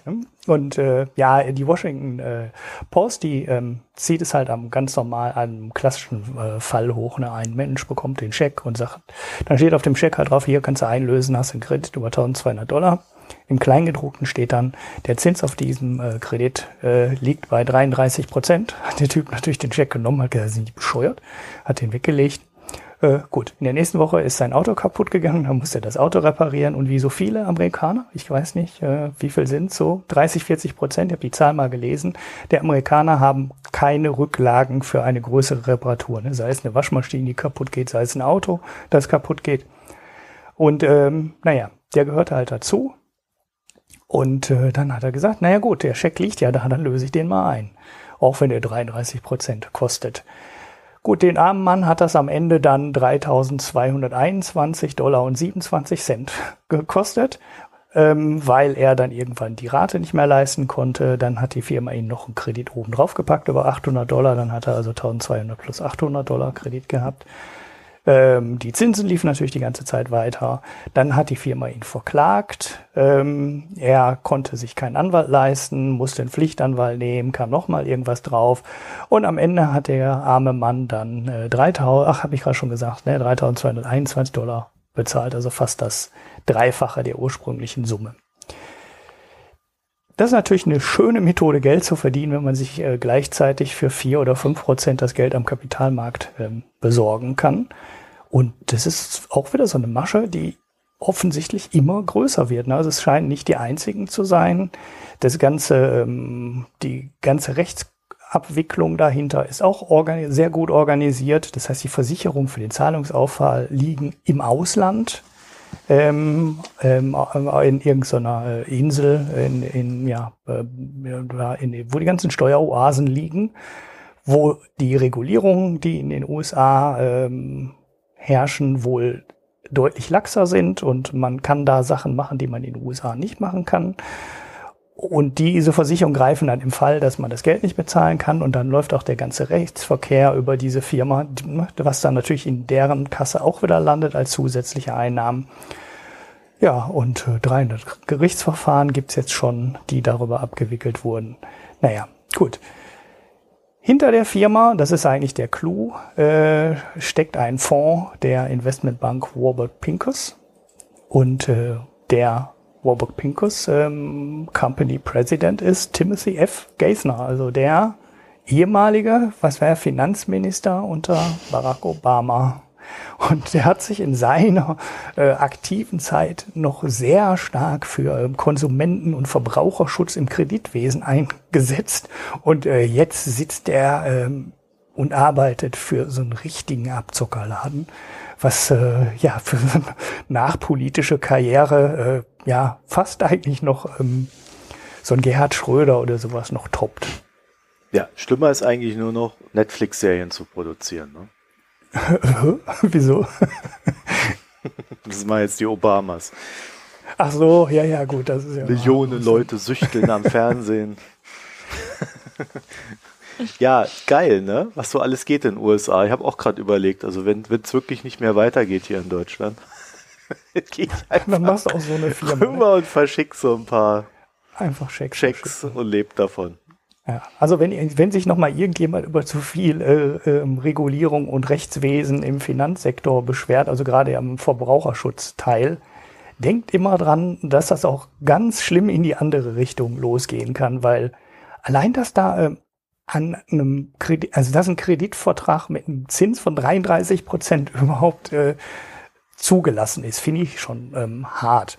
Aber dass dann die rechtliche Absicherung nicht mal über die USA laufen, sondern über, ähm, ja, das ist ja dann keine Steueroase, das ist ja quasi äh, Justizoase. Ähm, das, das geht doch gar nicht. Wer, welcher Verbraucher ähm, soll das durchschauen? Und ja, dann hast du auf einmal einen Vertrag mit einer ausländischen Firma, den du durch die Zusendung eines Schecks bekommen hast und ja, äh, kannst dann damit doppel deine eh schon hohen Zinskosten nochmal vor drei oder vor vierfachen. Also es ist ziemlich, ähm, ziemlich krass. Ja, vor allen Dingen sieht man da, wie viel Geld man mit armen Leuten verdienen kann. Ne? Ja, 500.000 Active Customers. Ne? Also es ist äh, schon, äh, ja, schon keine kleine Firma. Ja. ja. Krass. Ja. Also ich bin ja auch ein großer Freund von Verbraucherschutz aus unter anderem diesem Grund. Ich glaube, die 33 Prozent würden in Deutschland schon als Wucher gelten. Mhm. Bin ich mir recht sicher. Ja, außerdem ja, ist es bestimmt unlauterer Wettbewerb, das einfach ungefragt zuzuschicken. Ja, das könnte sogar sein, ja. Und ja, dann noch die Datenschutzgesetze, da einfach irgendjemandem was zuzuschicken. Eieiei. Das mit so Geldscheinen, das gibt's, machen die allerdings hier in Deutschland auch, ne? Also so, ne? Dann steht da äh, schwer Muster drauf und dann liegt da so ein 500-Euro-Schein drin. Das habe ich auch schon mal irgendwo gesehen. Ne, das wäre ihr so, das könnte ihr Sofortkredit sein. Aber ist halt noch mal was anderes als ein Scheck, den du wirklich ja, instant eben. einlösen kannst. Ne? Also das ist ja, du, halt du hast dann das Geld tatsächlich da liegen. Also es ist ja so, als würde jemand dir so einen Koffer mit Geld dahinstellen und sagen, wenn du es nimmst, dann. Ja, also so, so, es ist genau, schon noch was anderes. Ja, so ein Glaskoffer. Ne? Du kannst von außen hm. schon mal reinschauen, aber sobald du das Schloss öffnest, äh, hast du einen Kredit. Wump. So wie der Deal mit dem Teufel, ne? Verkaufst deine Seele. ist schon echt hart. Naja, also zum Thema Kapitalismus habe ich auch noch eine kleine Anekdote beizutragen. Und zwar war ich vor zwei Tagen Schiff fahren von Köln nach äh, Königswinter und zurück und habe mich dann mit dem Kellner unterhalten, weil ich wollte, also er hat so einen Tee bestellt. Dann war der halt leer und das war so eine kleine Tasse. Dann habe ich gesagt, könnte mir nicht noch einmal einfach heißes Wasser geben, dann gieße ich das Ding auf. Also so, wie man das ja gelegentlich macht, wenn man geizig ist. Und dann sagt er zu mir, ja, hm, das ist nicht so einfach. Also dann haben wir uns ein bisschen unterhalten und dann ist die Sachlage wohl so bei der Köln-Düsseldorfer, dass die so ein, ich weiß nicht, eine Karte oder einen Schlüssel haben und dann müssen die an so einen Automaten gehen und dann können die genau eine Tasse heißes Wasser ziehen. Und jedes Mal, wenn sie das machen, wird ein Tee in der Kasse abgerechnet. Das heißt, wenn ich mir einen Tee von dem aufgießen lassen will, hat der in seiner Abrechnung noch eine Tasse Tee, die er dann nicht bezahlt bekommt von mir. und so kannst du natürlich deine Mitarbeiter auf einer sehr harsche Art und Weise kontrollieren, dass sie auch definitiv nicht zu viel heißes Wasser ausgeben. Ja. Jetzt hat euch die Sprache verschlagen. Ne? Ja, aber das ist ja ganz oft so, wenn man, im, also auch wenn man zum Beispiel im Restaurant einfach Wasser ohne Kohlensäure haben will und dann sagt man, ich hätte gerne Leitungswasser, dann kriegt man nicht ein Wasser in Rechnung gestellt, sondern einen Tee. Echt? Weil die offenbar Leitungswasser eben nur als Tee abrechnen können. Und äh, der Tee ist aber natürlich viel teurer als ein Glas Wasser oft. Also ne, das Wasser kostet irgendwie zwei Euro und der Tee kostet drei Euro oder was, weil das teure am Tee ist ja nun mal nicht das Wasser. Aber wenn man eben sagt, ich möchte kein gekühltes und kribbelndes Wasser, ich hätte gern Leitungswasser, dann kriegt man sehr oft, kriegt man Tee in Rechnung gestellt. Und dann zahlt man quasi für sein Leitungswasser mehr, als man fürs Mineralwasser bezahlt hätte und so viel wie ein Tee ohne Beutel. Also nur, dass man den Beutel nicht hat. Gesehen. Das ist bestimmt Abzocke von den Pächtern, ne? Äh, also von den Verpächtern der die haben ja oft so feste Lieferverträge auch mit den Bierlieferanten und sowas. Und die liefern denen dann ja auch die Limonaden und ähm, alles Mögliche. Und das ist doch bestimmt irgendwie ein Deal, dass Leitungswasser dann teurer ist als Mineralwasser, damit die mehr Mineralwasser verkaufen. Also ich habe bisher immer ein Leitungswasser bekommen und dann wurde das halt als stilles Wasser abgerechnet. Also ich, beziehungsweise ich mache das ja eh nicht mehr, aber die ein, zwei Male, die ich das hatte, hat das alles funktioniert. Manchmal wird es einem auch angeboten. Ja, es gibt ja ne, relativ ein, fortschrittliche Restaurants, die erkannt haben, ja. dass Le mehr Leute als nur zwei, drei gar kein Mineralwasser haben wollen. Aber ich finde das immer, also ich finde das immer so frappierend, wenn ich im Ausland bin, wo man das Wasser ja praktisch überall umsonst, also Kostenlos also Leitungswasser eigentlich ja. umsonst bekommt. Genau. Äh, und in Deutschland ist es oft komplizierter, ein Leitungswasser zu bekommen, als äh, ein Tee, ein Kaffee oder äh, ein Kribbelwasser. Ja. Ja, vor allen Dingen ist mir aufgefallen, da wo es am, am heißesten und am trockensten ist, ist das Wasser eigentlich immer kostenlos. Mhm. Also finde find diese Wasserpreise, aber das ist halt mittlerweile auch so eine, so eine Rechnung, die, die Leute wollen irgendwie billig Essen haben. Und das, da machen sie halt das Essen billig und die Getränke teuer. und holen sich auf dem Weg wieder rein, die Restaurants. Und irgendwie funktioniert. Also das ist so die dahinterstehende These, die ich mal gehört habe. Weil du kannst nichts Besseres für ein Restaurant machen, als ähm, Schnaps zu kaufen. Ein Absacker. Ja, weil die damit am meisten Geld verdienen. Ach so. Ja, es ist, halt, es ist halt so, dass. Kaffee hat auch eine relativ gute Marge. Ja, das ist aber, es ist halt grundsätzlich so, dass die, dass die Leute immer sagen, sie vergleichen das Essen, was sie sich kaufen, preislich mit dem, was sie sich selber zubereiten.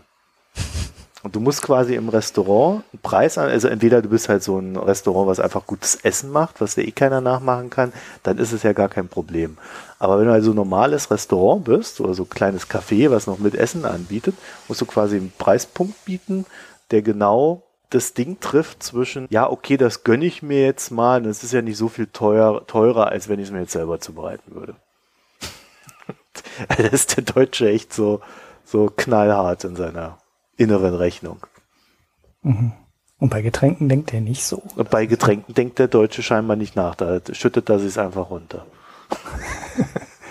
Keine Ahnung. Also das ist so die These, die ich dazu gehört habe, die war aber von einem Wissenschaftler.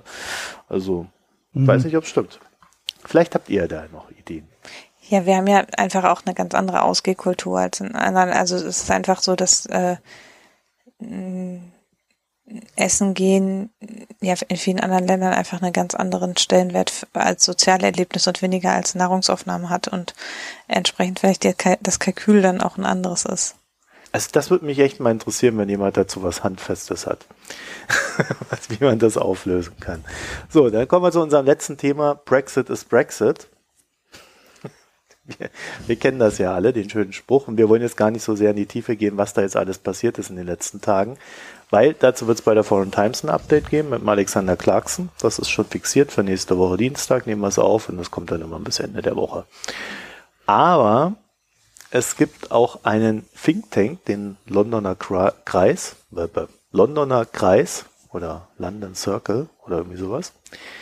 Und die haben sich einfach mal angeschaut und eine These aufgestellt, wie das denn so künftig nach dem Brexit aussehen wird mit den ganzen Finanzierungsverträgen die man äh, aus dem Ausland heraus dann in, im UK abschließt.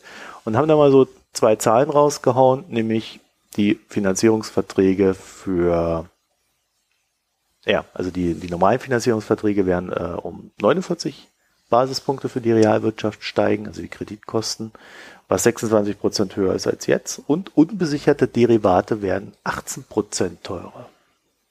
Das sind mal ordentliche Zahlen, ne? mit dem man so ein mhm. bisschen sich so vorandenken kann. Mhm. Und die Begründung des Ganzen ist, dass die Finanz, also dass die mehr zahlen müssen, weil, wo habe ich Grund, ist die verzögerte Anerkennung und Vollstreckung in der justiziellen Zusammenarbeit mit der EU. Also ich glaube, was sie uns damit sagen wollen, ist, dass nach dem Brexit so wenig geregelt sein wird, mhm. dass es so stark zwischen diesen beiden Systemen haken wird, dass äh, erstmal alles teurer werden wird und länger dauern wird. Ja. ja, ich meine, das ist ja im Grunde muss man da ja ein ganz neues, also in, aus einem bestehenden Rechtssystem heraus muss man jetzt ja neue Rechtsbeziehungen zwischen diesen beiden dann getrennten Systemen etablieren. Ja. Und äh, da gibt es eben noch keine Musterverträge, keine Musterabwicklung, äh, keine Rahmenvereinbarungen, keine äh, bilateralen Absprachen womöglich darüber. Und entsprechend, ja, das ist halt so, als würde man irgendwie einfach alle Verträge neu erfinden. Mhm. Vor allem weiß ja noch keiner, wie der Brexit am Ende aussieht. Ne? Also da gibt's ja. Nein. Ne, die, die, ja, man kann auch wenig Vorsorge treffen, sich vorher schon mal informieren oder so natürlich, weil ja, es ja genau, im Moment genau. immer noch nichts ja immer gibt. überhaupt noch nichts. Ja. Also die Wir EBA ja hat gewarnt, dass das alles ganz schlimm werden könnte, ist die Europäische Bankenaufsicht. Und die hat halt wirklich so rausgehauen, also ihr müsst euch in Abstimmung mit uns darum kümmern, also wirklich an die Banken. Ihr müsst euch kümmern, müsst euch informieren, macht es in Abstimmung mit uns. Wir helfen euch, wir sind kulant, wir tun, was wir können, aber wir wissen nichts.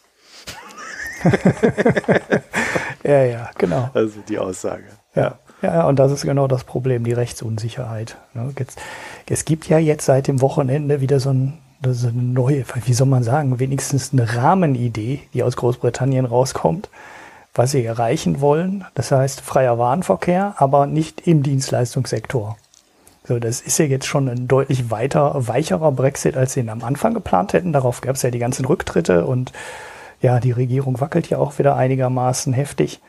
Aber ähm, das ist ja jetzt auch wieder nur ein Vorschlag und man weiß ja überhaupt nicht, ob Brüssel darauf eingehen, äh, eingehen wird. Das ist jetzt ja, Brüssel lehnt ja einen Vorschlag nach dem anderen ab, weil das alles zu den Grundregeln nicht passt, die Brüssel und die EU ja anderen, äh, ja so Satellitenländern mhm. einräumen.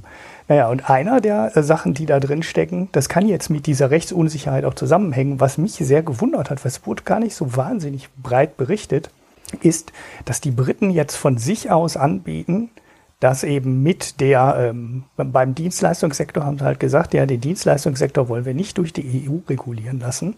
Das heißt aber auch, eine Bankniederlassung in London mhm. ist keine Bankniederlassung in der EU mehr. Und das wird dem Standort, dem Finanzstandort London, glaube ich, ganz schön wehtun. Also ich kann mir nicht vorstellen, dass das, das ist ja jetzt quasi so schon das Angebot aus UK heraus. Und die geben das auf. Ne? Also die wollen nicht mehr, dass du mit einer Niederlassung in London den kompletten Marktzugang in der EU ähm, bekommst. Und ja, als Fintech wirst du dich jetzt nicht mehr in London gründen, wenn du auf den europäischen Markt zugreifen willst. Wie ist es umgekehrt? Also wenn man jetzt eine europäische Bank ist, ähm, mit der Zulassung in Großbritannien dann genauso. Also alle ja europäischen Banken würden ihre Zulassung in Großbritannien dann auch erstmal verlieren. Das weiß ich nicht. Äh, den, über den Punkt habe ich nichts gelesen, aber es müsste ja eigentlich so sein. Nur, ich sag mal, für die großen Banken ist das nicht unbedingt das große Problem. Ne? Also die großen Banken haben sowieso überall ihre Niederlassung und äh, ja, eine mehr. Ähm, das ist halt nett, ist es für alle Firmen und wichtig ist es für die Firmen, die klein sind ne? und mhm. denen es dann egal war, ob du dich in Amsterdam, Berlin oder ähm, Paris oder London niedergelassen hast. Du konntest von da aus den gesamten europäischen Markt beackern. Und den Vorteil sind die jetzt halt los. Ne? Also London ist aus der Nummer jetzt raus. Das heißt, wenn du jetzt als US-Startup oder als, auch als europäisches Startups mit europäischen Ambitionen starten willst, ähm, fängst du nicht mehr in London an. Das, äh, der, das macht keinen Sinn mehr. Und ja, den, das gerade die Fintech, gerade Fintechs sind ja so ein Arbeitsplatzmotor, die jungen kleinen Firmen. Ne? Und ja, die, die sind für London damit dann verloren. Da wirst du dann hingehen, wenn du in Europa dein Geschäft aufgebaut hast und du willst dann auch noch zusätzlich Großbritannien angreifen. Aber die Reihenfolge der Niederlassungsgründung wird sich definitiv ändern. Ja, das liegt ja auch ein bisschen daran, wie die Strategie dann von, äh, vom UK aussehen wird in Sachen Bankenregulierung und Aufstellung des Finanzplatzes. Ja, also sind wir jetzt eine Steueroase oder nicht? Irgendwie sowas. Ja, naja gut, das könnte natürlich, vielleicht ist das auch deren Idee dahinter, ne? nicht mehr von ja. der EU reguliert werden zu wollen und dann kann man halt äh, Schwarzgeld Auch 33 Prozent Kredite per Scheck. Äh. genau, super Idee. ja, also Marco, du musst also doch nicht nach Amerika gehen, London reicht. ja, super, zu den kriegskrämigen Briten. ja, mal gucken. Gut, ich würde sagen, dann haben wir es für heute. Ja, oder? Oder wollt ihr noch was sagen? Ja, Themen haben wir durch. Das ist eure letzte Chance, euch jetzt auszusprechen. wir haben noch Picks, das dauert noch eine okay. Stunde. Ach so, ja, wir haben noch Picks. Hanna, du hast einen Pick. Ja. Genau, ich pick mal einen Podcast. Ähm, und zwar den SZ-Plan W Podcast. Das ist, äh, der erscheint monatlich, äh, passend zu dem SZ-Plan W Heft. Ist immer eine halbe Stunde und insbesondere hörenswert fand ich die äh, vierte Episode, glaube ich, We Did It Frauen im Beruf. Äh, das ist ein netter historischer Abriss über die Entwicklung der ähm, Frauenerwerbstätigkeit über die letzten 50 Jahre und so ein Aus, Ausblick auf die folgenden Umwälzungen viele Sachen, die, wenn man sich mit dem Thema schon ein bisschen beschäftigt hat, einem auch nicht ganz neu sind. Was ich sehr interessant fand, war, äh, dass dann eine Brücke geschlagen wurde zwischen ähm, der Frauenerwerbstätigkeit und der Kopflastigkeit der Berufstätigkeit sozusagen. Also mit dem Argument, solange vor allem Muskelkraft für die meisten Berufe relevant war, hatten Männer eben einen Vorteil. Äh, je mehr ähm, die Berufe in den, äh, in den Bereich der hauptsächlich Dienstleistungen und äh, digitalen ähm, Dienstleistungen kommen, desto weniger wiegt die körperliche Kraft als Vorteil und desto stärker eben äh, steigt die Frauenerwerbstätigkeit. Und da ist eben der Ausblick natürlich, dass das weiter fortschreitet und entsprechend vielleicht auch sich die Frauenerwerbstätigkeit der Männererwerbstätigkeit langfristig anpasst. Unter natürlich den Einschränkungen, dass immer noch äh, die Frage der Stellung, also das auch wenn die Erwerbsquote relativ hoch ist, äh, die Qualität der Jobs unterschiedlich ist. Aber zunächst mal äh, ist eben die, hat sich die Erwerbsquote von Frauen ganz massiv positiv entwickelt und zwar erst seit kurzem, im Grunde erst mit der jetzt 40-jährigen Generation sowas. Und äh, das ist einerseits ist mir äh, fand ich es überraschend, dass tatsächlich erst zwischen 2000 und 2009, glaube ich, dieser Sprung bei der Erwerbssettingquote war und andererseits eben das nochmal so aufgedröselt zu sehen, auf welche Berufe das entfällt. Das fand ich ganz spannend. Und ist eben nur eine halbe Stunde. Ich mag ja kurze Podcasts. Habe ich verstanden, Hanna. Kritik angekommen. Die haben aber auch nur ein Thema, ne, muss man hier dazu sagen. Ja, die haben immer ein Thema, genau. Das entspricht so meinen Pendelstrecken. Ja.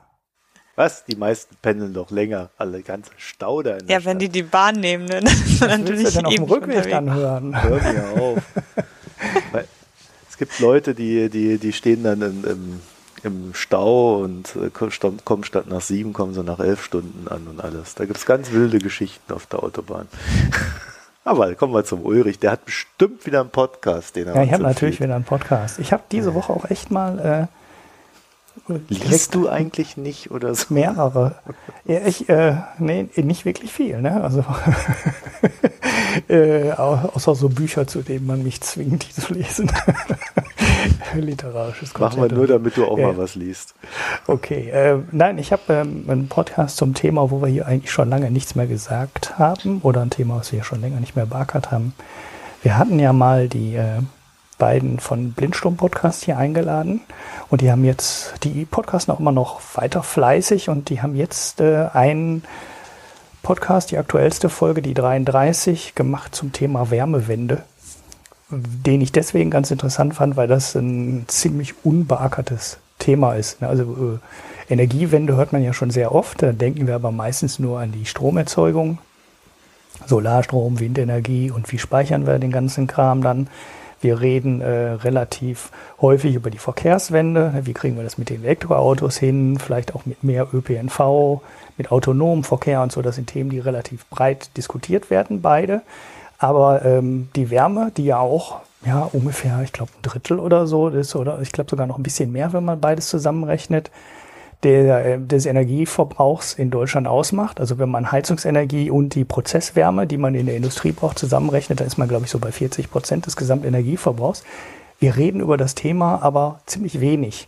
Und das ist ein Podcast, eine gute Stunde, ähm, wo mit zwei ähm, Leuten von Agora Energiewende, von diesem Think Tank, das Thema äh, Wärmewende mal durchgesprochen wird. Und das jedem, das lege ich jedem ans Herz, der sich für das Thema interessiert. Das ist ein ganz gut, ein ziemlich guter Überblick über die wesentlichen Fragen, die sich da stellen. Okay. Gut, und ich habe äh, ne, ein kleines Buch, ja, so klein ist es gar nicht, aber ich habe eine Buchempfehlung. Und zwar hat mein, äh, ja, mein Freund Peter Brackman hat ein Buch geschrieben. Und ich dachte mir, da, da ja, ich dachte mir, ich empfehle das mal. Ich habe es noch nicht gelesen, aber ich weiß, dass es gut ist. ähm, es ist immer das Beste, ne? Okay, aber ich äh, ein Bier, was ich noch nicht getrunken habe. ja, ah, ich, ich kenne ich kenn Peter ja schon eine Weile und weiß, was er schreibt. Deswegen weiß ich, dass das äh, eine gute Zusammenfassung dessen ist, was er bisher gemacht hat. Geht um Leadership und ähm, ich habe ich hab ihn in den USA kennengelernt auf meinem Urlaub und wir hatten so äh, ein paar heiße Momente in heißen Quellen. Das, das könnte man jetzt so stehen lassen, ne? Nein, also ähm, wir, wir, wir haben uns äh, in, in, heißen Quellen äh, gemütlich getan und da äh, so ein bisschen über die Welt philosophiert und der hatte mir erzählt, dass das in dass das mit diesem Bücherschreiben heute ja auch nicht mehr so einfach ist. Äh, früher hast du halt ein Buch geschrieben, dann, äh, dann lief der Rest und irgendwie wurde Werbung gemacht, dann hast du gehofft, das Buch ver verkauft sich gut. Und heute ist es so, du musst, wenn du ein Buch schreibst, schon bevor das Buch erschienen ist, so viel Werbung für dein Buch machen, dass es gute Vorbestellungen hat. Dann springen dann so die ganzen Algorithmen bei Amazon, Barnes Noble und wie die da alle heißen in den USA an. Ja, wahrscheinlich gibt es auch gar nicht mehr, ne? Der Rest ist schon tot. Und dann erst, wenn da die Algorithmen anspringen und sagen, ah ja, hm, interessant, da gibt es eine gewisse Nachfrage, beginnen die Verlage Geld auf das Marketing des Buches zu schmeißen. Das mhm. heißt, wenn du es mhm. nicht geschafft hast, vor Erscheinen des Buches genug Exemplare abzusetzen in den Vorbestellungen, ist es halt sehr unwahrscheinlich, dass es ein Bestseller wird, weil das Marketing für das Buch fehlt. Mhm. Das heißt, du brauchst einen guten Agenten heute und viele Social Media Follower. Ja, du musst halt irgendwie Werbung machen oder bekannt sein. Also wenn du, mhm. das ist halt so, so die, immer wieder dieses gleiche Prinzip, weswegen ich auch kein großer Freund von Big Data bin bisher. Es gewinnen ja irgendwie immer die, die ohnehin schon bekannt sind, aber nicht etwa, weil man dann rausgefunden hat, dass die irgendwas ganz, ganz Tolles machen, sondern weil man rausgefunden hat, dass die halt besonders gut und effektiv darin sind, Geld zu verdienen. Was ja irgendwie auch so ein bisschen gaga ist, weil dafür brauche ich keine Algorithmen draufschmeißen. Ne? Sondern wenn, dann müsste man die Algorithmen auf das Buch schmeißen und gucken, ob da irgendwas ist, was wiederum den Massen gefällt. Das wäre ja dann die viel intelligentere Methode. Aber wir haben uns dann halt so darüber unterhalten, weil das Problem habe ich ja auch ein bisschen. Es ist mal so unangenehm, Werbung für sich selber zu machen. Na? Das ist immer so. Hm. Eigentlich musst du rausgehen und schreien, ey, ich habe das geilste Ding hier für euch, ich habe den geilsten Podcast, ihr müsst es alle hören und so weiter. Aber also ich persönlich und auch er, äh, wir haben da beide so festgestellt, wir haben da so eine körperliche Abneigung auch dagegen. du gehst einfach nicht gerne raus und schreist das, aber man wird halt im gewissen Sinne auch vom System in Anführungszeichen dann halt wieder dazu gezwungen, es zu tun. Ja, und da ist halt dieser Anreiz dann von diesem System, ähm, du musst viel Vorverkäufer haben. So, ich habe euch das jetzt natürlich gesagt, nachdem das Buch rausgekommen ist. ja, so, so, weit geht die Freundschaft dann doch nicht. Nein, also ähm, Peter hat ein Buch über, über Leadership geschrieben und dieses, äh, er macht das halt in dem Sinne sehr gut, dass er sich so auf den emotionalen Teil konzentriert. Das ist aber etwas, was für deutsche Leser komplett kontraintuitiv ist, weil daraus nämlich äh, eine Sprache und ein Denkgebilde entsteht, was du womit, mit dem du in Deutschland nicht weiterkommst. Ich habe ich hab wirklich mal versucht, so wie die Amis diese ganzen Themen angehen, das in Deutschland so umzusetzen in verschiedenen Momenten. Und das geht schlichtweg nicht, weil der Deutsche völlig anders tickt. Äh, eine völlig andere Sprachart und Denkart hat. Und äh, allein deswegen finde ich es aber immer wieder interessant, mich damit zu beschäftigen, wie die Amis das machen, weil das so, so völlig anders ist. Und aber es gibt doch in Deutschland eigentlich irgendwie gar keine Leadership-Kultur so richtig. Also nicht nur naja, keine emotionale, sondern irgendwie gar nicht. Kultur nennt, ne? ich glaube, in Deutschland gibt es eine gewisse Kultur des halt die Fresse und Arbeiter, ne? Genau, also es ist halt einfach so, ich habe was zu sagen, ich habe was zu sagen, also sage ja. ich dir was und du machst das dann. Ja, also genau. dass man Führung, dass man Führung in irgendeiner Form ähm, als Aufgabe betrachtet, die nicht nur delegieren ist, sondern mhm. irgendwie mhm. Leute dazu zu bringen, etwas zu machen, sie zu etwas Besserem werden zu lassen und so weiter, mhm. ist was, was glaube ich ähm, sich in deutschen Führungsebenen nur sehr langsam rumspricht, ist mein Eindruck. Ja. Und damit beschäftigt er sich jedenfalls. Und das, das Interessante, warum man dann vielleicht so ein Buch doch mal in Erwägung ziehen könnte. Normalerweise gibt der irgendwelche Lehrgänge, die dann irgendwie mehrere tausend äh, Dollar kosten und wo dann die CEOs nochmal 1500 äh, Dollar extra bezahlen müssen, weil sie überhaupt in den Raum reingekommen sind und sonst noch was. Das Buch kann man sich halt für 20 Dollar kaufen. Da sind dann so die gesammelten Erkenntnisse drin. Und man könnte mit dem Buch arbeiten, wenn man es denn wollte, aber man wird es ja in Deutschland nicht brauchen, weil in Deutschland heißt es ja, halt die Fresse und tu dein Ding. Also ich finde es halt tatsächlich sehr interessant, weil ich auf der einen Seite bisher immer wieder sehr viel daraus gelernt habe, aber immer wieder an, an die Grenzen dessen komme, wo ich das dann umsetzen kann.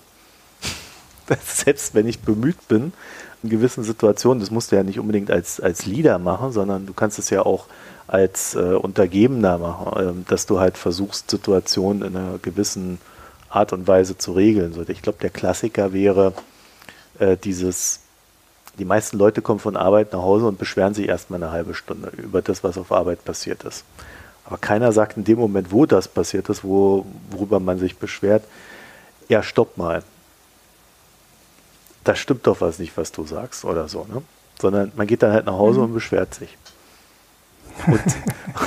Und, und, und äh, bei den Amis kannst du dafür tatsächlich auch eine Sprachregel finden, das anzubringen. Das funktioniert dort auch. Vielleicht nicht immer mit Erfolg, aber du findest dann zumindest eine Sprachebene, auf der du agieren kannst. Und in Deutschland, finde ich, äh, ist das extrem schwierig. Also ich würde sagen, in 90 Prozent der Fälle scheitert das. Und das, obwohl wir kulturell schon einen sehr starken Austausch haben. Hätte ich gedacht, ist halt irgendwie mehr, mehr rübergekommen im gegenseitigen Austausch.